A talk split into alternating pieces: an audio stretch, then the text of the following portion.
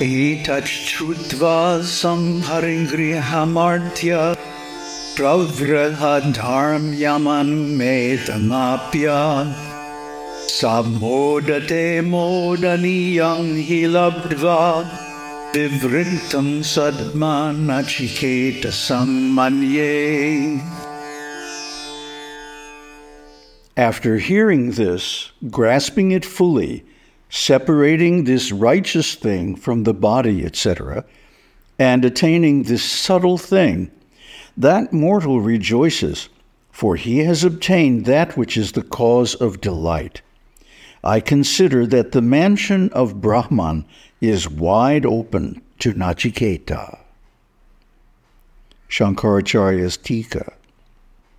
Moreover, Shrutva, after hearing, through the favor of the teacher, etat, that reality of the self that I shall speak of, samparigrahya, after grasping it fully as one's own self, pravrhya, after separating from body, etc., this dharmyam, righteous thing, the self, that which is conducive to virtue, the knowledge of reality being the highest virtue. And apya, after attaining, etamanum, this subtle thing, the self. Samartyaha, that mortal who has become the enlightened man. Modate, rejoices. Labdva, having obtained. Modaniyam, that which causes delight. Therefore, manye, I consider that the sadma, mansion, the abode of Brahman, which is of this kind, vivritam, is wide open to, has approached towards, naciketasam, you, Naciketā. The idea is, I consider you fit for emancipation.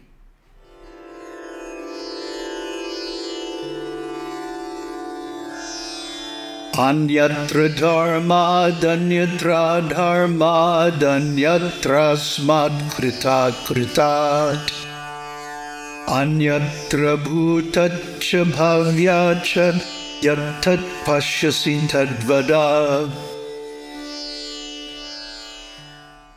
Tell me of that thing which you see as different from virtue, different from vice, different from this cause and effect, and different from the past and the future. Shankaracharya's Tika. Naciketā said, if I am fit, and you too, sir, are pleased with me, then anyatra dharmat, different from virtue, that is, from the performance of scriptural duties, their results, and their accessories. So also anyatra adharmat, different from vice. So also, anyatra asmat krita kritat, different from this krita, the effect, and akrita, the cause. Moreover, anyatra bhutaccha bhavyacha, different from what was or will be, as also what is. That is, what is not limited by the three times, past, present, and future. Yet, what? The thing of this kind that is beyond the reach of all empirical experience, which, pashyati, you see, you know, tat, that thing, vada, you tell me. Namaste. So, in this verse, 13, death is really giving like the whole plan of the spiritual path.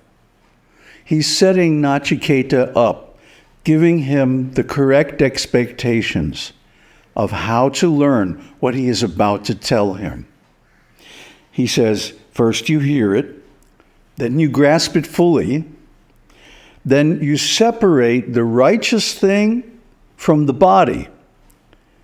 You separate Brahman, consciousness, the absolute, from the relative, the unconscious, the body, the world, experiences, time, cause and effect, space, all that stuff, which is of the nature of phenomena. The phenomena are unreal. We went over that in what is, what ain't. And the ontological categories, different states of consciousness and how they're derived from Brahman. So if one knows these, if one has these background, then the narration of Brahman and how to attain Brahman makes sense. It can be grasped. One can separate. The examples often given in the Vedas of the swan.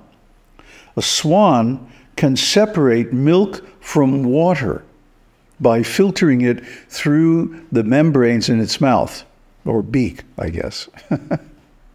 So a swan has this unique capability with regards to water. But the human intelligence has the ability to separate the absolute from the relative. This requires knowledge, and specifically ontological knowledge, to know the categories of being. And we've been talking about ontology for more than 10 years on this channel. If you haven't got it yet, you haven't been listening, or you haven't been looking up your words in the dictionary, more likely. But that's what it takes. One must have comprehension. He says here, grasping it fully, and attaining this subtle thing, this mortal rejoices. So in other words, if one fulfills the preconditions, if one first hears it very nicely with understanding and grasps it, in other words, is able to successfully model it in his intelligence, then one can attain the Brahman and one rejoices. Why? Because there's no more suffering. Well, someone might say, well, look at you, you're getting old and the body is falling apart, degenerating, you're losing muscle mass and, your joints ache in the morning and when it rains. But if one realizes, aham brahmasmi, I'm not this body, I am Brahman, then all of that doesn't have any effect. It's just like if you identify with your car, you think the car is me, the car is mine, right? And then the car gets in a wreck or breaks down. Then you're going to feel very much affected. You're going to suffer. But if you maintain a healthy disidentification, dispassion towards the car, well, the car is just a machine and we can expect that things are going to go wrong with it. So, when it breaks down, it's not such a big deal. Ask any professional driver. They are detached from the vehicle because they know you put so many miles on this thing and it's definitely going to wear out, break down. You're going to have to change tires, change oil, this, that, the other thing. The same with the body. It's just normal, natural, and to be expected that it's going to fail someday. So one maintains a distance from it. One does not identify with it. One identifies with Brahman. That is the cause of joy and the end of suffering.